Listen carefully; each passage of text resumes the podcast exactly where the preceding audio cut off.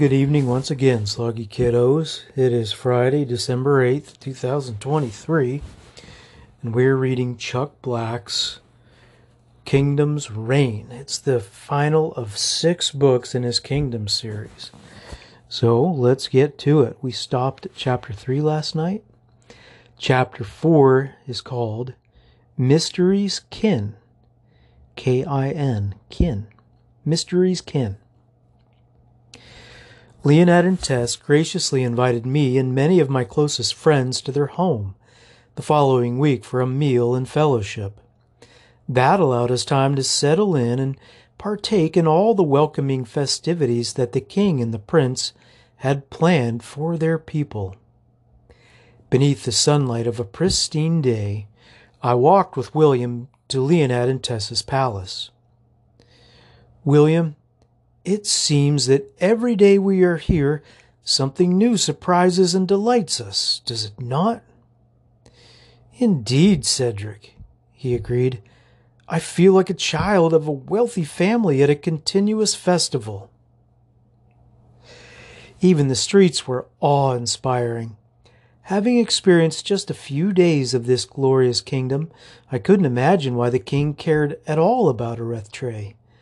But I knew it was not the charm of the country, the beautiful streets, or even the magnificent city that swayed the heart of the king. It was the people.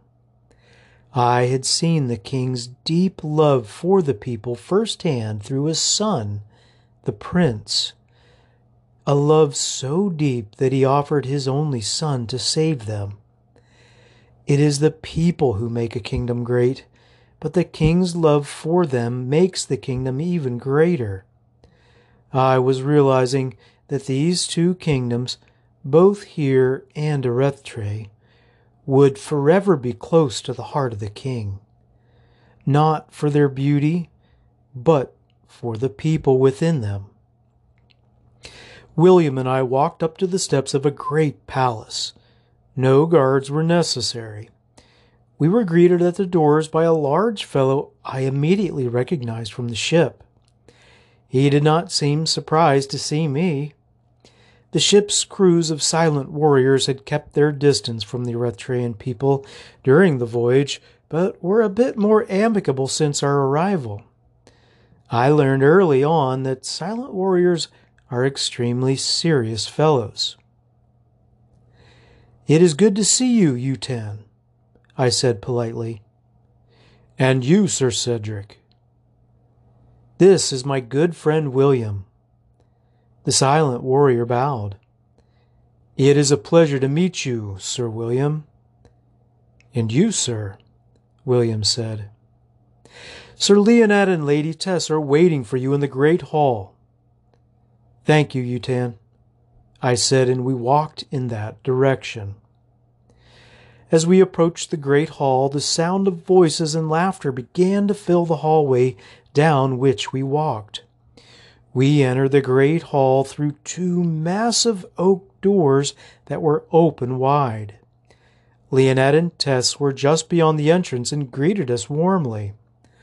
Cullen and Keeley, Barrett and his family, and Rob had already arrived. There were a dozen others, some I knew and some I did not. As we talked, Tess saw someone behind us and excused herself. So, Cedric, Leonette asked, have you adjusted to life here yet? Or does the wonder of the, this kingdom still confound you? How does one adjust to paradise, Leonette? I asked, it seems to me that one must accept being surprised and delighted daily. Speaking of delight, Leonette smiled and looked beyond us. Here comes a delight of which I dared not dream.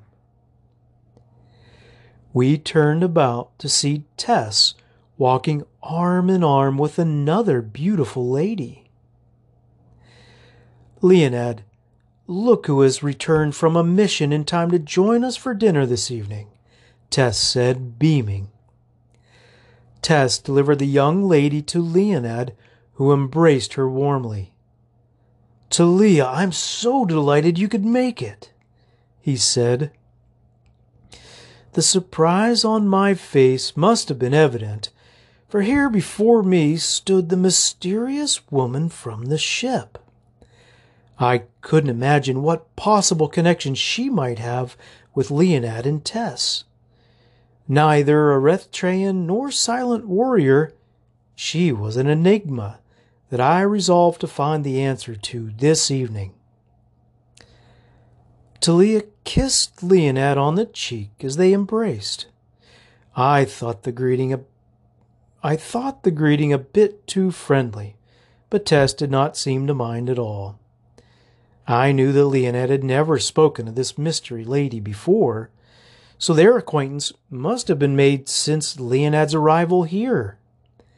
And yet their affection for each other seemed to go deeper than friendship.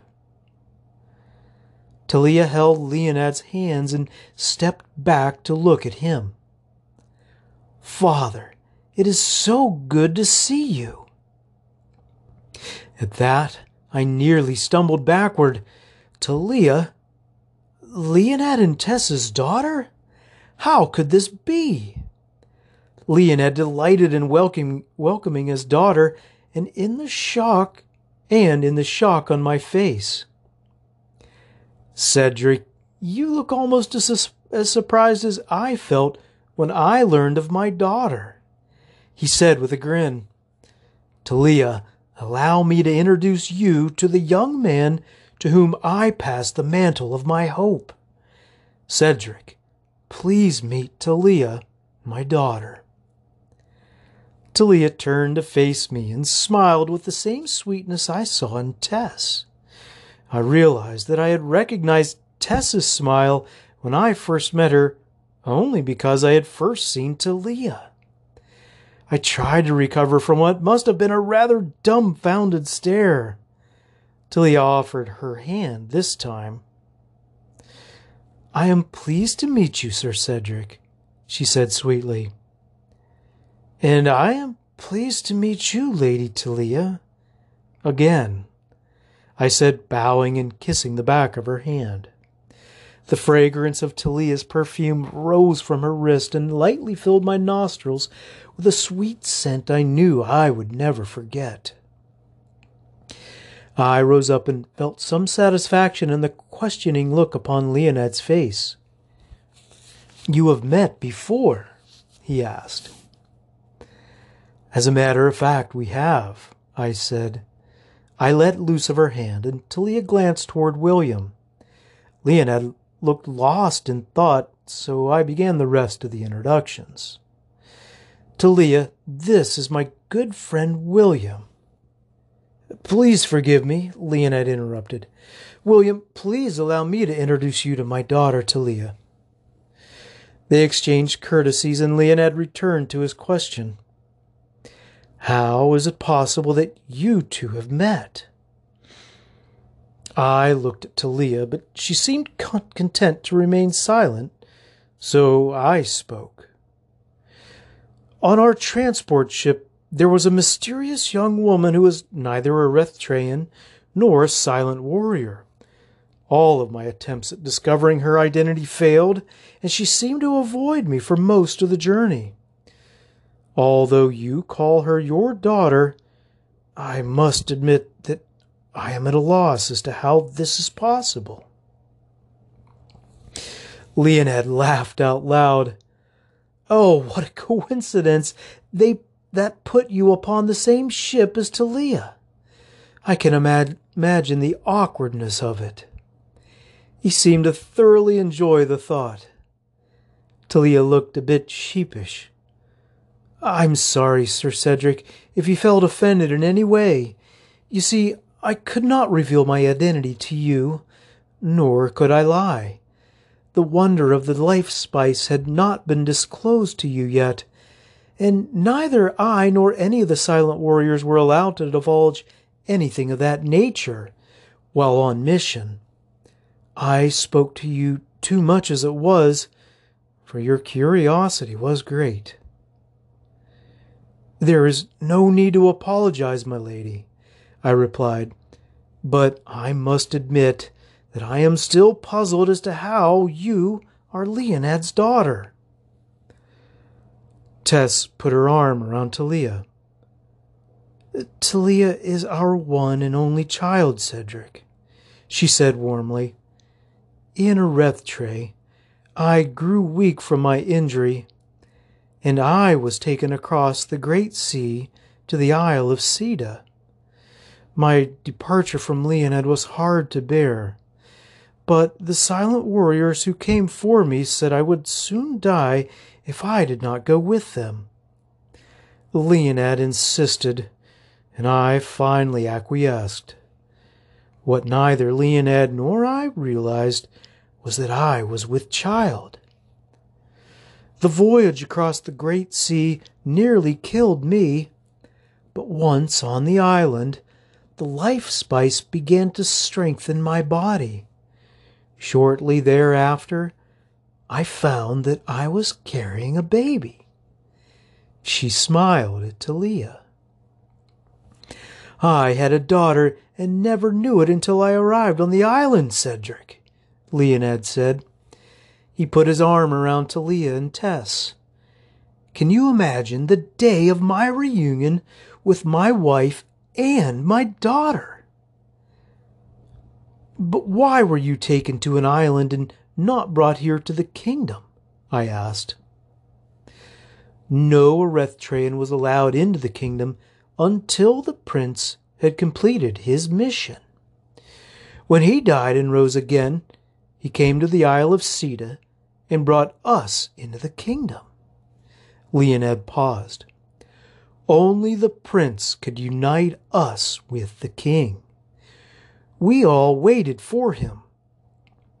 Even though I was not with you, I waited for the prince as well. I looked at Talia. But those hideous creatures, didn't you say they came from the caverns on the Isle of Sida? How did you survive? The island is divided by a mountain, she explained. One side belongs to Lucius, the other was protected by silent warriors and became a place of refuge for us while we waited for the prince. I saw the synths only once before, there on that island. Yutan told me they abide deep in the mountain and caverns, and only Lucius can control them. She appeared unnerved. I'm glad to be here now. Our group fell silent as we contemplated Talia's last bit of information. Leinad finally spoke up to restore the festive mood. Talia, after dinner you must challenge William and Cedric to a bout on the Intrepid course. I think you might find your equal in one of them, he said with a sly smile.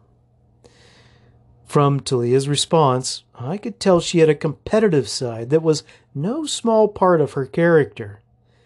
That had that had been evident on this ship. Intrepid course? William asked.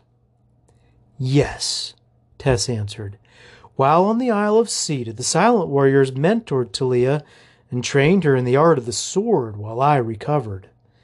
To condition her, they developed a challenging course that she loved to run. Over the years, as she grew, she began to beat even the silent warriors. The course tests not only strength, but stamina and speed. Don't even bother trying, gentlemen, a deep voice from behind us said. We turned to see Yutan smile admire- admiringly at Talia. You will save yourself a dose of embarrassment at the hands of this little lady if you refuse. Yutan, you let me win to make me feel good, Talia said jokingly. Yes, when you were just a lass, my lady.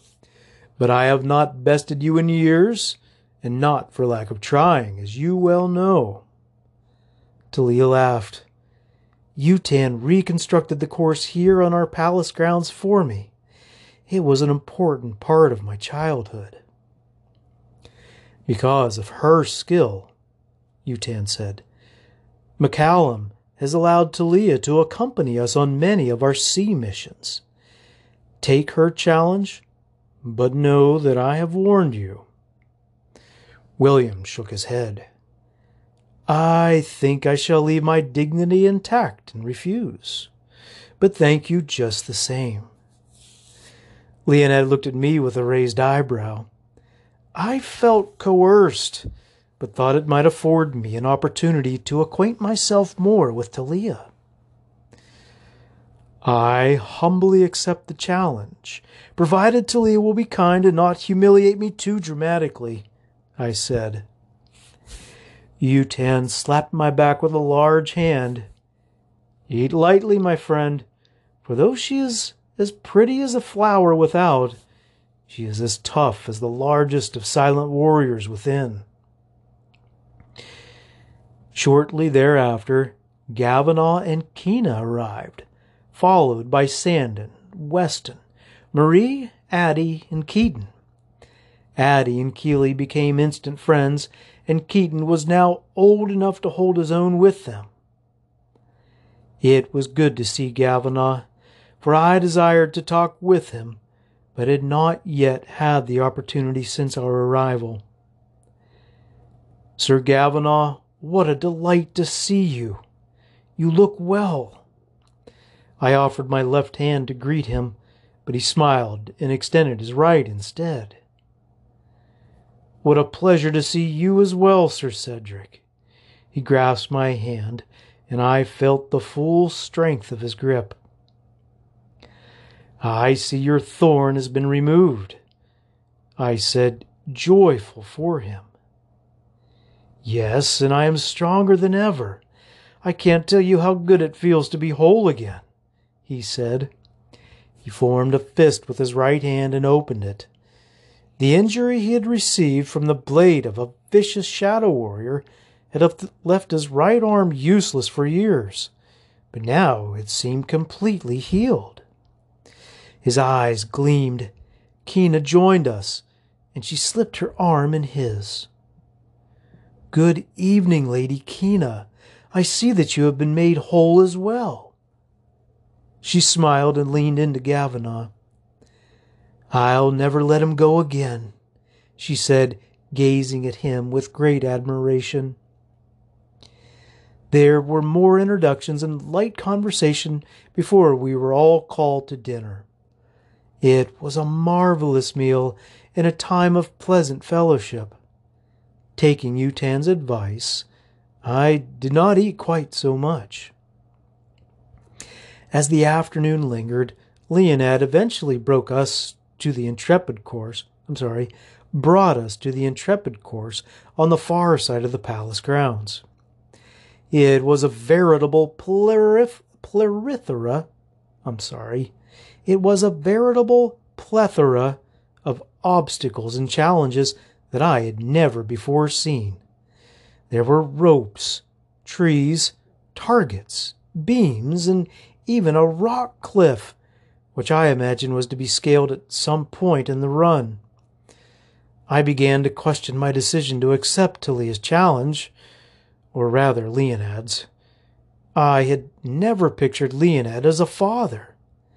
It was interesting to see the healthy pride of a father within him.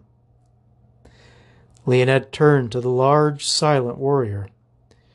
Yutan, in all fairness to Cedric, would you run the course first for him so that he is not at too much of a disadvantage? Certainly, Sir Leinad, he replied.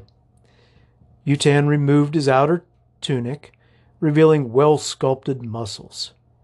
As he ran the course, I concentrated on each task he performed. There were ropes to climb, beams to walk, pendulums to evade, arrows to shoot, and rocks to scale. At one point, he was required to retrieve a sword and strike three opposing targets in a specific sequence, all within a certain amount of time. His sword moved quickly, but it took him two tries before he was rewarded with a drawbridge that automatically lowered in place to allow him to cross a wide ditch filled with water. It took some time before he completed it, and when he did, sweat ran profusely down his brow, neck, and torso. He finished the course by ringing a small bell at the end. While he was running the course, Talia had disappeared and returned adorned with the same outfit, minus the cape, that I had first seen her wearing on the ship. She looked fit for combat in an unusual way. Talia came and stood before me with her fists on her hips. The sweet smile from before had been replaced with the stern face of a competitor. Are you sure you want to do this? she asked. The tone of a fierce challenge was in her voice. Lead the way, my lady, I replied. We readied ourselves, and Yutan gave the word to start. I instantly became aware of a social dilemma. How do I not look a fool and yet preserve the honor of Talia? I entered the course with every intention of letting Talia win, but within minutes it became evident that letting her win would not be a problem. Although my strength was superior, her speed and agility were like that of a cat. She quickly maneuvered into the lead, and it took all I had to stay up with her. Before long, I was breathing hard and sweating like an overworked horse. Talia seemed to move from challenge to challenge, undaunted by physical strain. Partway through the course, I caught a second wind and started to feel the rhythm of the obstacles. I was closing in on Talia and the challenge of the competition soon took hold of me. Keeley, who had been watching closely, found it an opportune time to cheer exuberantly for Talia. Our leads were exchanged many times during the last half of the course. Talia became fiercer in her competitiveness, as did I. She edged forward just near the end with one obstacle remaining and I knew I could not overtake her. After clearing the last obstacle, she glanced back toward me as I redoubled my efforts. We both stretched our hands for the rope of the bell, but she stumbled and missed. Without thinking, I grabbed the rope and pulled. I regretted it an instant later when I saw the hurt on her face. Our audience politely applauded, and I reached to lift Talia to her feet. She hesitated, but took my hand. I felt horrible. I'm sorry, I said quietly. Do not be sorry. You have won fairly. You deserve my congratulations. I'm sorry you tripped. You were quite in the position to win. I said, trying to ease the tension and make both her and myself feel better. It did not seem to work. It appears we have a new intrepid course champion, Leonid said without much enthusiasm, but with a genuine smile.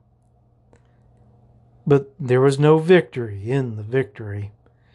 I reminded myself that it was just a friendly competition but I still felt miserable. Tess graceful, gracefully redirected all of us back to the palace for refreshments. Talia resumed her pleasant demeanor as she helped Leonid and Tess host their guests. Everyone seemed to thoroughly enjoy themselves, except me. Talia and I were polite to each other the remainder of the evening, but I felt a distance between us that I, I did not like and did not know how to close. It was the only sadness I had felt since arriving in the kingdom. When William and I left, we walked in silence for a while. He finally placed an arm over my shoulder. Your heart is good, my friend. She will see that with time. You are a good friend, William, Next time, please rescue me from my folly, lest I make a bigger fool of myself than I did this evening, I responded. You are no fool, Cedric, and there was little I could do for you. I do not think you would feel this way were it not for Talia. I wasn't sure what he meant by his last comment, and I chose not to ask him. I was thankful for William. He knew me like a blood brother, and I hoped I was as good as a friend to him as he was to me. Some days later, I revisited Leonette and Tessa's home, hoping to make things right with Talia, but she had departed on another sea mission with Yutan. I awkwardly awkwardly apologized to Leonid, but he reassured me that all was fine. I could not convince myself of it, though, until I met with Talia personally. Unfortunately, it seemed that might not happen for a long time. But other matters helped occupy my mind and my time, for which I was thankful. Chapter 5 The Away Years. A few weeks passed, and as the Knights of the Prince, we resumed our training once again. We knew that our reprieve from the clutches and effects of the dark knight was only a temporary respite. The Prince continued to teach us, train us, and prepare us for a future mission back in Arrethtrae. He brought our skill with the sword to a higher level of mastery. He was patient, but did not allow complacency in any aspect of our training. Cedric, you have mastered the sword and all the maneuvers I have taught you, the prince said as he observed my training. But now you must master your feet. When you encounter a shadow warrior, your footwork is what will save you. The sword and upper body will be ineffective if your legs and feet cannot carry, your, carry you to a position of advantage quickly. Balance and speed start at the ground. Yes, my prince, I replied and watched closely as he demonstrated. When he finished, he looked intently upon me. Life is good here, Cedric, he said and placed a hand on my shoulder. In Arrethtrae, the threat of evil kept you on your guard. But remember this the most dangerous threat of evil is when it seems to be absent. I pondered his words and vowed not to forget them. In Arrethtrae, the threat of evil kept you on your guard. But remember this the most dangerous threat of evil is when it seems to be absent. Do not neglect your training, Cedric, here or in Arrethtrae, for the days of evil are not over. I was struck once again with the realization that the prince was no ordinary man. It was as though he could see the future. His intelligence, discernment, and wisdom seemed to have no bounds. During our absence from Arrethtrae, a time of great peril had come for all who remained. Their portion of anguish was doubled, for not only were they under the absolute tyrannical rule of the Dark Knight, but the king's wrath against the people was great, because they had rejected him and the prince. Although none of the knights of the prince were allowed back to our beloved land during the years of peril, we learned much from the silent warriors' reports about the condition of Arrethtrae. Their role in the kingdom had changed once all of the prince's followers were taken. They had become observers instead of messengers, and implementers of the king's judgment instead of the protectors of his people. Although I was jo- joyful to be with the prince again, I could not deny a heart that was heavy for the kingdom and for the people left behind, even though they had rejected the king. I wondered if I could have done something more.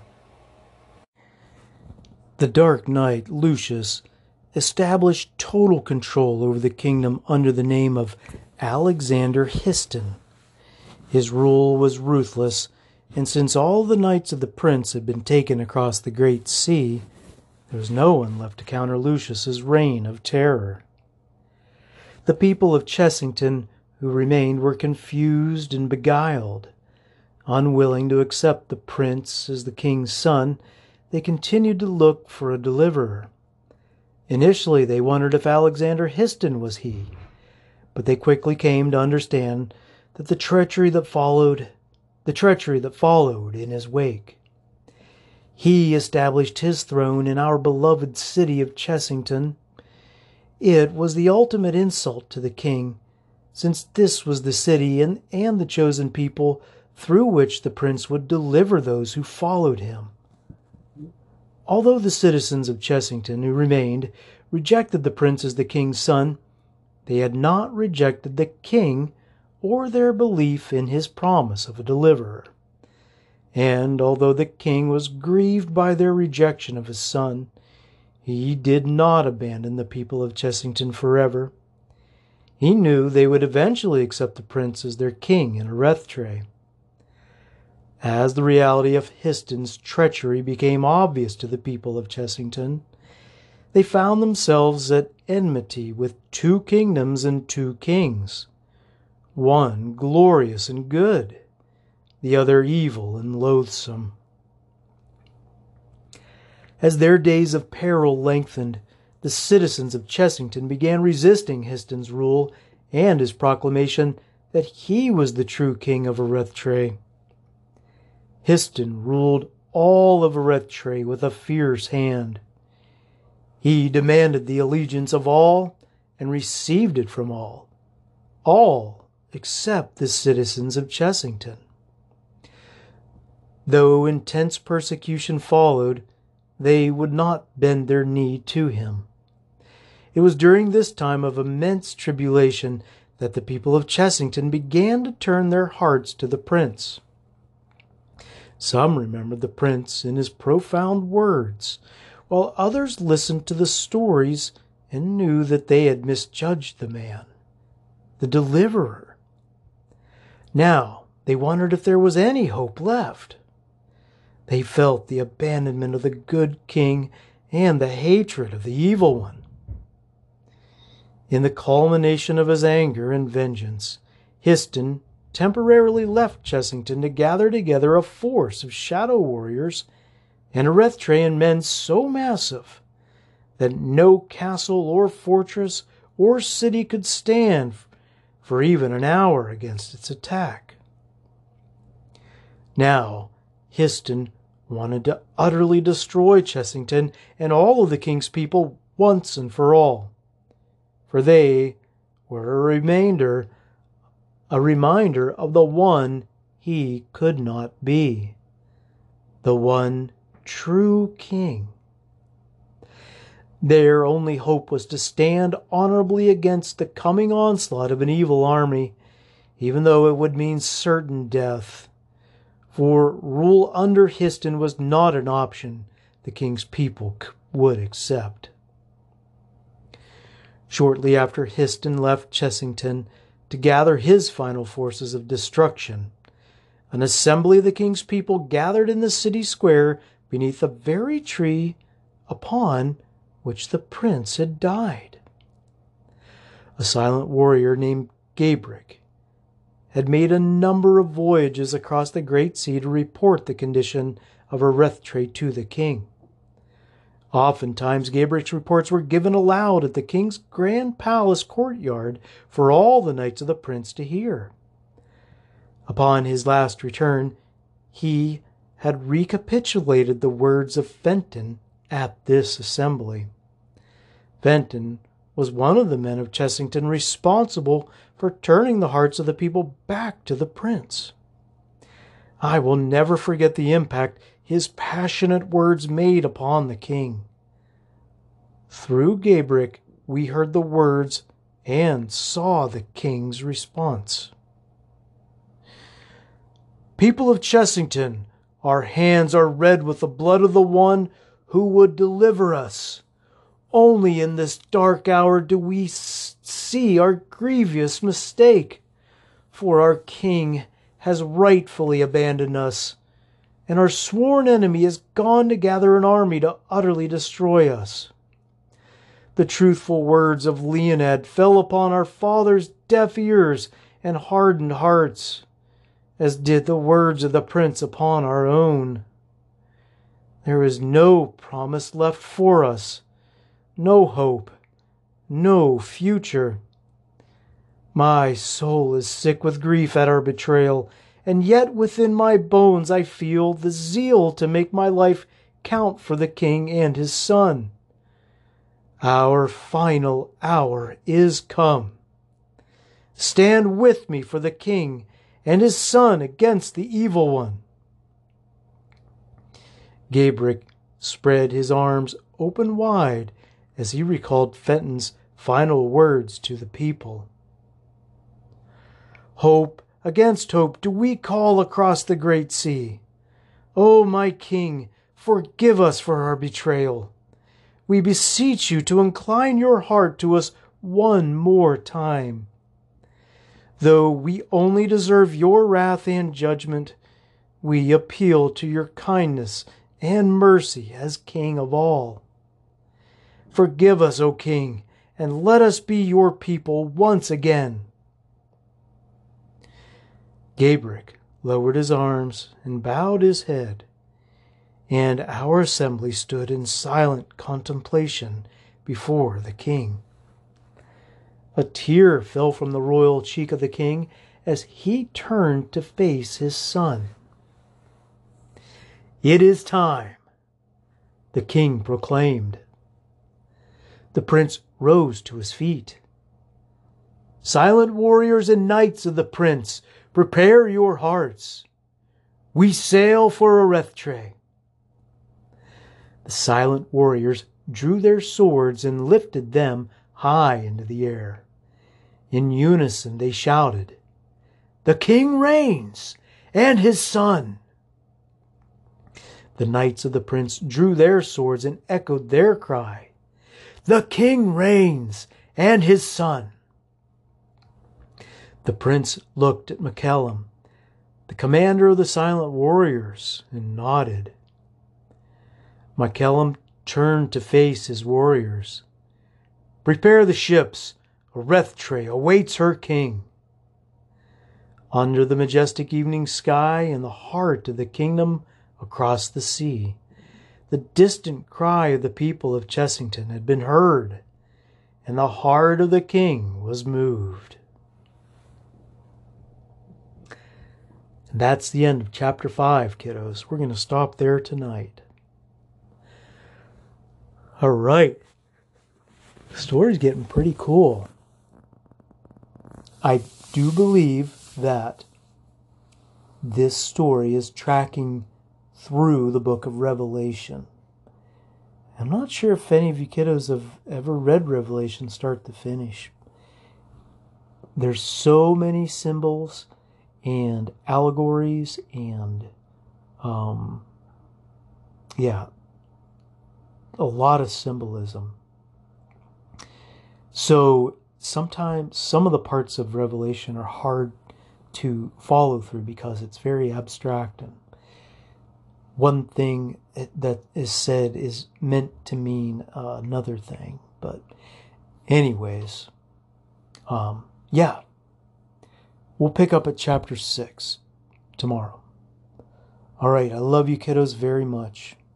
Hope you have a great night and uh, do good in school. Study your, your math and your spelling words and do your English and your reading. I love you kiddos very much. I'll catch y'all later. Night night.